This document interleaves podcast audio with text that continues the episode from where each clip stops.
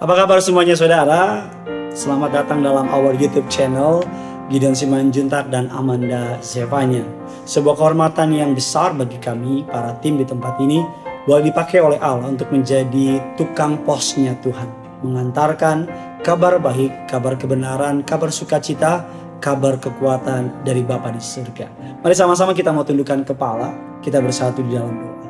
Bapak yang baik, Bapak yang kami sembah dalam nama Tuhan Yesus. Kami siapkan hati kami sambut kebenaran firman Tuhan. Urapi hambamu, lidah, bibir, perkataannya diurapi dari surga. Kata kalimat yang keluar, biar nama Tuhan saja yang dipermuliakan. Allah Roh Kudus, sederhanakan firmanmu, buat umatmu mengerti, dan mereka boleh diberkati. Segala yang jahat kami cabut, kami patahkan kuasanya. Apa pun yang mereka lakukan sepanjang hari ini, biar nama Tuhan yang dipermuliakan. Di dalam nama Tuhan Yesus. Setiap kita yang siap untuk diberkati firman Tuhan. Mari sama-sama kita katakan. Amin. Kita akan sama-sama membahas sebuah tema yang saya percaya akan menarik dan mungkin akan membuat saudara dan saya ingin mendengar lebih dalam lagi. Saya percaya temanya pada hari ini, saudara apa ayo temanya? temanya adalah rahasia menjadi orang yang tak terkalahkan. Rahasia menjadi orang yang tak terkalahkan. 2 Samuel 9 ayat 3 sebenarnya ayatnya yang ke-9. Kemudian berkatalah raja, tidak adakah lagi orang yang tinggal dari keluarga Saul? Aku hendak menunjukkan kepadanya kasih yang dari Allah. Lalu berkatalah Ziba kepada raja, masih ada seorang anak laki-laki Yonatan yang cacat kakinya. Tanya raja kepadanya, di manakah ia? Jawab Ziba kepada raja, dia ada di rumah Mahir bin Amiel di Lodebar. Sesudah itu raja menyuruh mengambil dia dari rumah Mahir bin Amiel dari Lodebar. Ayat yang ke-6 dan Mephiboset bin Yonatan bin Saul masuk menghadap Daud. Ia sujud dan menyembah. Kata Daud, Mephiboset jawabnya, inilah hamba tuanku. Kemudian berkata Daud kepadanya, jangan takut sebab aku pasti akan menunjukkan kasihku kepadamu oleh karena Yonatan ayahmu Aku akan mengembalikan kepadamu segala ladang Saul nenekmu dan engkau akan tinggal makan sehidangan dengan aku. Ayat yang ke-8. Lalu sujudlah Mephiboset dan berkata, apakah hambamu ini sehingga engkau menghiraukan anjing mati seperti aku. Lalu raja memanggil Ziba, hamba Saul itu dan berkata kepadanya, segala sesuatu yang adalah milik Saul dan milik seluruh keluarganya, kuberikan kepada cucu tuanmu itu. Apa rahasia menjadi orang yang tak terkalahkan. Dikatakan bahwa kisah Daud mencari Mephiboset adalah gambaran dari manusia dicari oleh Allah. Dikatakan Mephiboset menganggap dirinya sebagai anjing mati. Artinya nggak ada harganya, artinya nggak berguna. Tetapi Daud mengingat akan perjanjiannya kepada ayahnya Yonatan. Begitu juga dengan Yesus datang ke dunia, harusnya harga diri kita nggak mahal-mahal amat. Bahkan mungkin murah sekali. Karena dosa sudah merasuk ke dalam diri kita. Dosa sudah menghancurkan keberadaan kita. Sehingga rasa-rasanya kita manusia nggak berharga. Tetapi Tuhan Yesus memandang kita dengan amat sangat berharga. Dan kita akan mempelajari dari kisah Raja Daud ini. Dalam peperangan yang Raja Daud hadapi, memang dia beberapa kali mengalami kekalahan. Tetapi bukan kekalahan yang major, bukan kekalahan yang membuat dia uh, tidak dapat bangkit lagi. Bahkan kalau boleh katakan Daud hidupnya berkemenangan karena Daud mengandalkan Tuhan. Apa yang bisa kita pelajari dari perikop yang kita baca? Apa rahasia hidup tak terkalahkan? Kita lihat di poin yang ketiga. Kemudian berkatalah raja, tidak adakah lagi orang yang tinggal dari keluarga Saul? Aku hendak menunjukkan kepadanya kasih yang dari Allah. Yang pertama bagaimana rahasia hidup tak terkalahkan. Yang pertama adalah hidup senantiasa mengampuni. Orang yang tidak dikuasai oleh kepahitan, orang yang tidak dipenjara oleh kebencian, orang yang dapat mengalahkan rasa sakit dalam hatinya, dalam pikirannya, adalah orang-orang yang tidak dapat dikalahkan. Tradisi kerajaan kalau ada raja baru yang baru naik, maka anak-anaknya akan dibunuh. Kenapa? Karena anak-anak tersebut akan berbahaya untuk kerajaan kelak di masa depan. Dianggap sebagai sebuah ancaman, bahkan bisa jadi kemungkinan sebuah kudeta. Tetapi Daud memilih cara yang berbeda. Daud tidak membunuh keturunan Saul, malah dia cari Mephiboset. Bukan hanya dia cari, dia ajak tinggal di istananya. Bukan hanya dia cari, diajak tinggal di istananya, tapi makan satu hidangan dengan raja. Artinya Daud mempercayai Mephiboset walaupun Mephiboset punya kemungkinan akan membunuh dia karena dendam kepada apa yang terjadi kepada nenek moyangnya. Relasi yang putus dipulihkan oleh Daud. Orang kalau udah benci, orang kalau udah kecewa, nggak bisa buat apa-apa. Apa pun yang dikerjakan selalu dilakukan untuk membalas kekecewaannya. Apa pun yang dia perbuat motivasinya udah pahit. Kalau sumber mata airnya pahit, maka air yang mengalir ke bawah, ke kiri, ke kanan pasti pahit. Rahasia menjadi orang yang tak terkalahkan adalah orang-orang yang hidup senantiasa mau mengampuni. Bahkan sebuah penelitian dari Mayo Clinic dikatakan forgiveness atau pengampunan akan memimpin kita, akan membawa kita kepada hubungan yang lebih sehat. Akan membawa kita kepada kesehatan mental yang lebih baik. Akan membuat kita kurang khawatir, mengurangi rasa khawatir, mengurangi stres, bahkan mengurangi tekanan darah yang lebih rendah, tidak mengalami depresi, sistem imun lebih kuat, kesehatan jantung lebih baik, dan yang paling terpenting mengalami sebuah kepercayaan diri. Beberapa tahun yang lalu, ada seorang anak muda 20, 21 tahun di sebuah negara bagian di Texas atau di El Paso. Dia mengambil senjata machine gun dan menembak 21 orang tewas, 26 terluka. Ketika ditangkap oleh polisi, ditanya kenapa? Karena benci. Karena pernah dikecewakan oleh orang di sekitarnya, karena pernah dilecehkan oleh komunitasnya, maka dia mau membalas. Rahasia menjadi orang yang tidak terkalahkan adalah hidup senantiasa dalam atmosfer pengampunan. Ketika kita hidup dalam atmosfer pengampunan, maka nggak ada apa pun yang dapat mengalahkan kita. Karena setiap kali orang jahatin kita, kita memilih untuk mengampun. Setiap kali hal buruk terjadi sama kita, kita memilih untuk bebas dari namanya kebencian. Yang kedua, rahasia hidup menjadi orang yang tak terkalahkan adalah dengan menjadi berkat di mana saudara berada. Bukan apa untungnya buat saya, tapi bagaimana saya bisa menjadi berkat buat orang di sekitar saya. Saya percaya bahwa orang-orang yang mindsetnya atau pola pikirnya adalah menjadi berkat. Maka Tuhan akan memakai orang tersebut. Firman Allah mengatakan demikian. Matius 5 ayat yang ke-16. Demikian hendaknya terangmu bercahaya di depan orang. Supaya mereka melihat perbuatanmu yang baik. Dan memuliakan Bapamu yang di surga.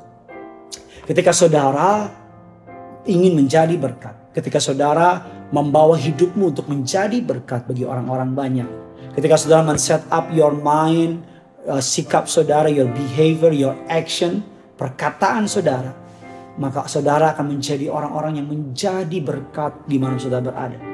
Dan ketika saudara menjadi berkat, maka saudara akan diangkat Tuhan jauh lebih tinggi dari yang pernah saudara bisa bayangkan. Yang ketiga, yang terakhir, rahasia menjadi orang yang tak terkalahkan. Yang pertama, senantiasa hidup dalam atmosfer pengampunan. Yang kedua, senantiasa menjadi orang yang menjadi berkat. Yang ketiga, Alkitab mengatakan demikian. Bagaimana rahasia menjadi orang yang tak terkalahkan. Dengan memiliki sikap hati yang murah hati. Firman Allah mengatakan berilah kamu akan diberi. Satu takaran yang baik yang dipadatkan, yang diguncang dan yang tumpah keluar akan dicurahkan ke dalam ribaan. Sebab ukuran yang kamu pakai untuk mengukur akan diukurkan kepadamu. Daud walaupun Mephiboset ayahnya atau neneknya atau kakeknya Saul berkali-kali hendak membunuh dia. Tapi Daud mengembalikan hak-hak Mephiboset. Bahkan dikatakan Billy Graham mengatakan demikian. Allah telah memberikan kita dua tangan.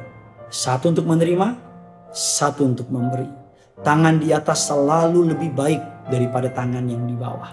Kalau orang kasih sesuatu sama kita, kita kan suka bilang kan, Terima kasih. Terima kasih.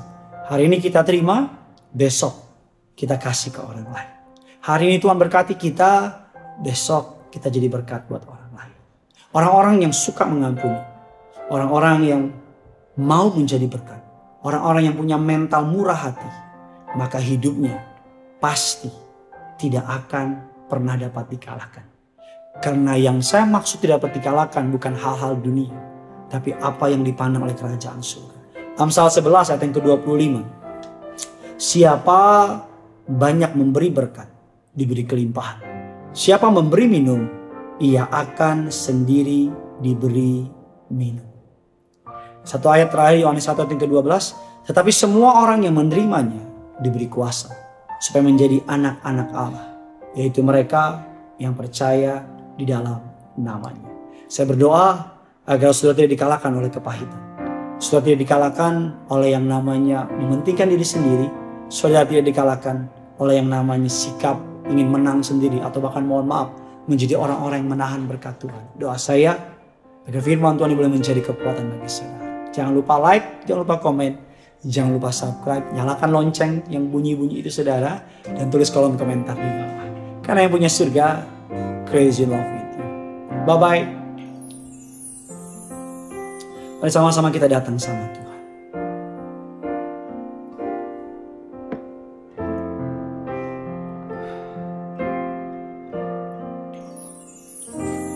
Yesus kau kebenaran yang menyelamatkanku. Kau memberikanku hidup dan pengharapan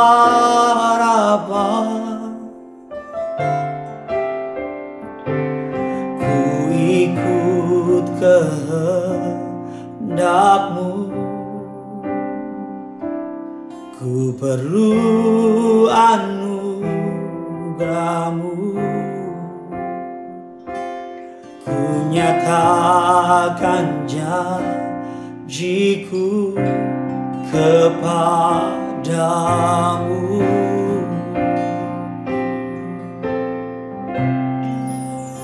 Kalau ku hidup, ku hidup bagimu, hatiku tetap, tetap menyembahmu. Dunia tak bisa menjauhkanku dari kasihmu. Selama ku hidup hidup bagimu Mataku tetap Tetap memandangmu. Dunia tak bisa Menjauhkanku Dari kasihmu.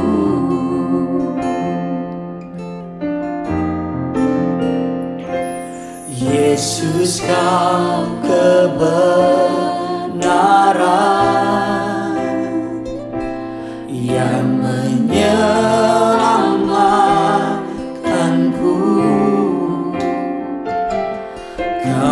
memberikanku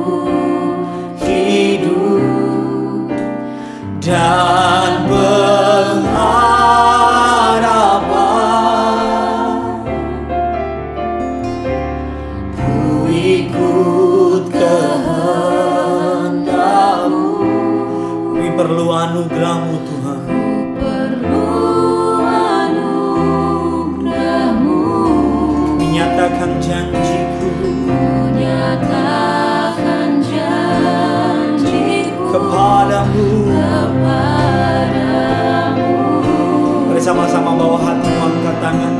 Mari datang sama Tuhan.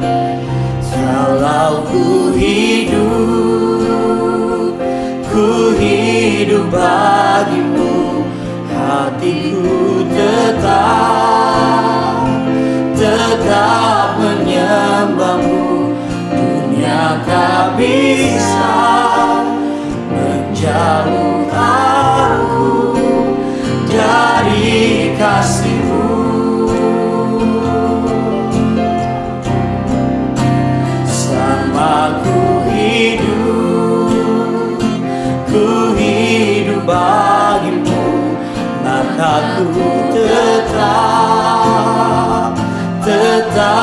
memandangmu. Dunia tak bisa